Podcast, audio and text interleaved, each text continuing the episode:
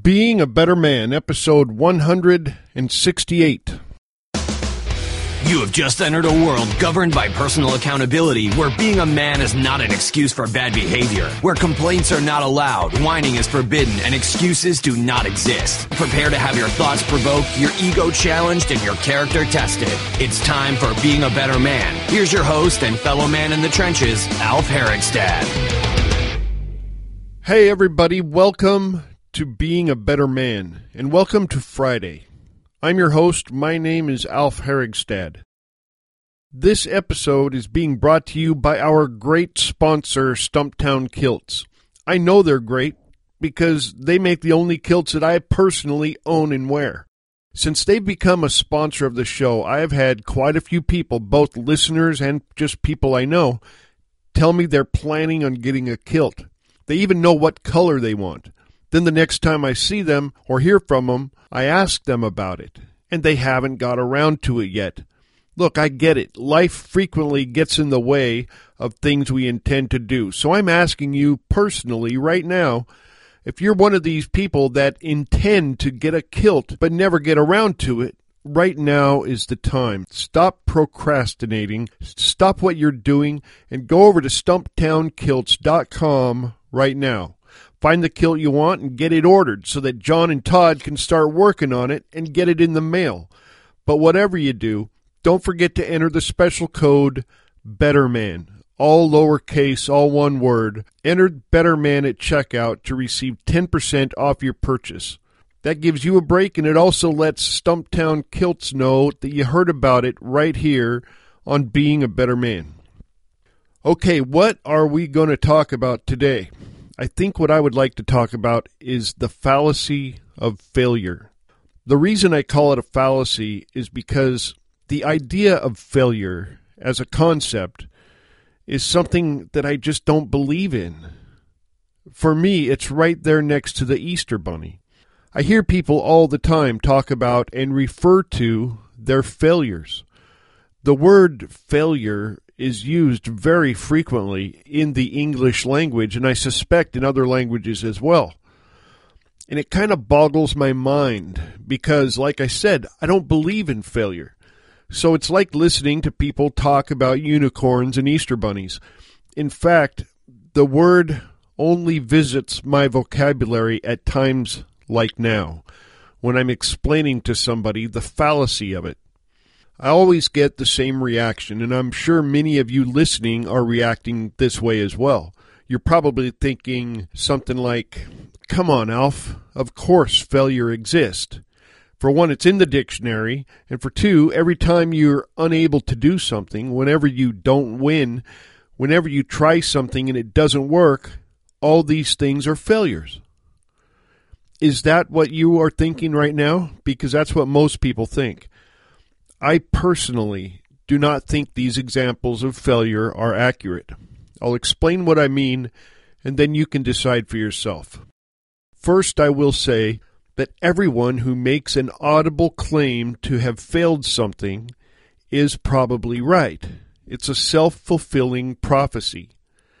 But the failure did not exist. It wasn't real. It was just an idea right up until that person spoke it into existence and claimed it. That is when failure becomes a real thing, in that moment. What I'm saying then is that failure is more about perspective than anything else. I'll give you an analogy to better explain what I mean. Let's say there's these two guys named Bill and Mike. They're friends, they're good friends, and they decide one day that they want to climb a mountain. Let's say it's Mount Rainier here in the state I live in. They have never climbed a mountain before, and that's why they want to do it. So they do a bunch of research and try to prepare for it as best as possible. The day finally comes, and they head up to the mountain. They're climbing along, they're doing pretty good, but about 2,000 feet from the summit, a bad storm comes in and they can't see. They get off course. When the weather clears, they don't know where they are. In the process, Bill got really sick, and Mike tripped and hurt his ankle. All they can do is sit there and hope their food doesn't run out before somebody finds them. They get rescued a couple days later, and now they're back home. The thing is, only one of these men have failed, even though they both had the exact same experience.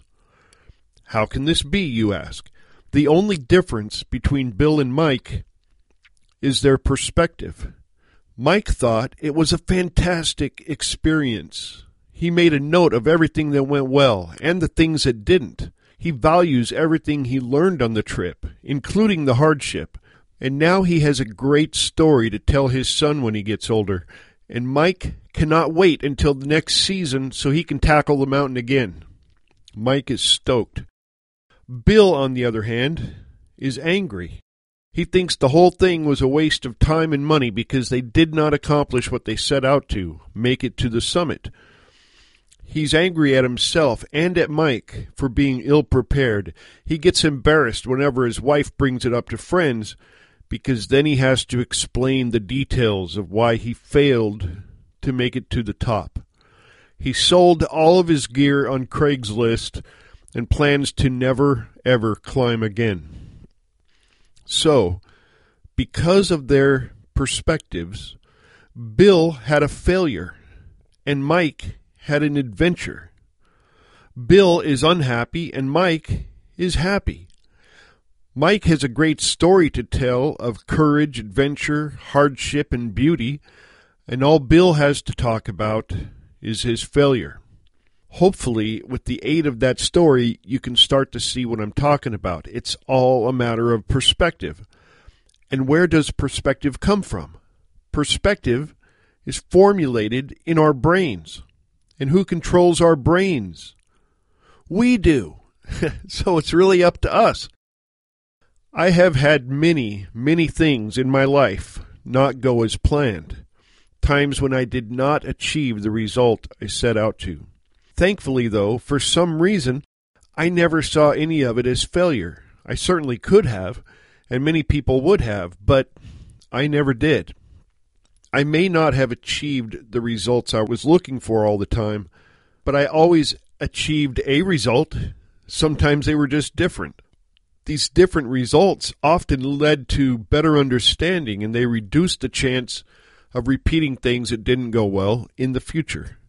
Where other people see failure, you should try seeing opportunity because every single one of these times is where you will learn the most stuff.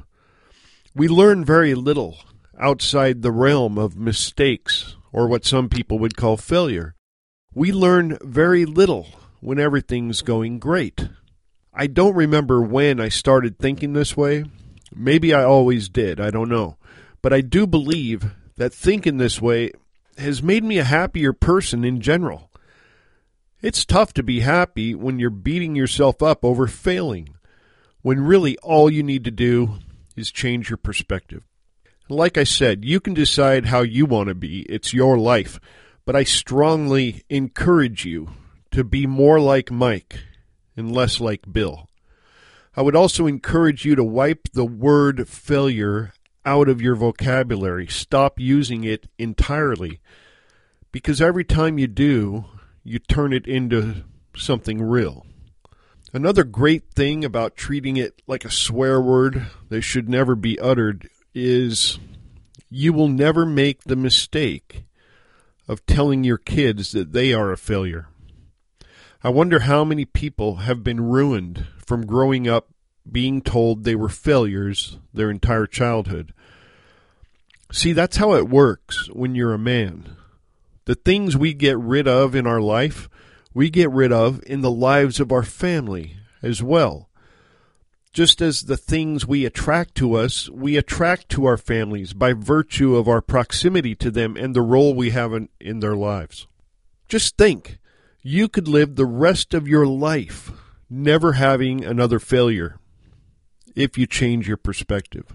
Some of you out there are probably still arguing with me in your mind, insisting that there are some legitimate actual cases of failure.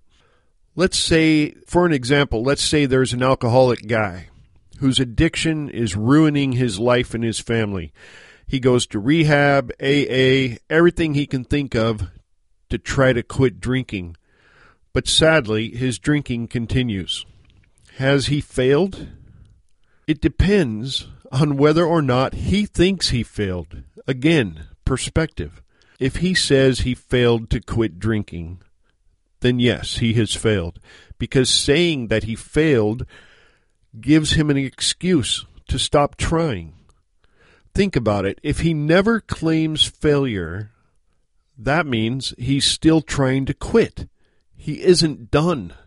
So, in a way, allowing yourself to fail robs you of the opportunity to improve, to become better. Because if you have failed at something, you are no longer trying. You're done. And it's hard to get better if you're done. I could go on and on with examples like this. If you want to send me your own example, just fire me an email. I would love to hear from you. I'd like to acknowledge my three most recent members of the launch team for my new book Mitch, Landon, and Tom. Thanks, guys. I look forward to working with you on this.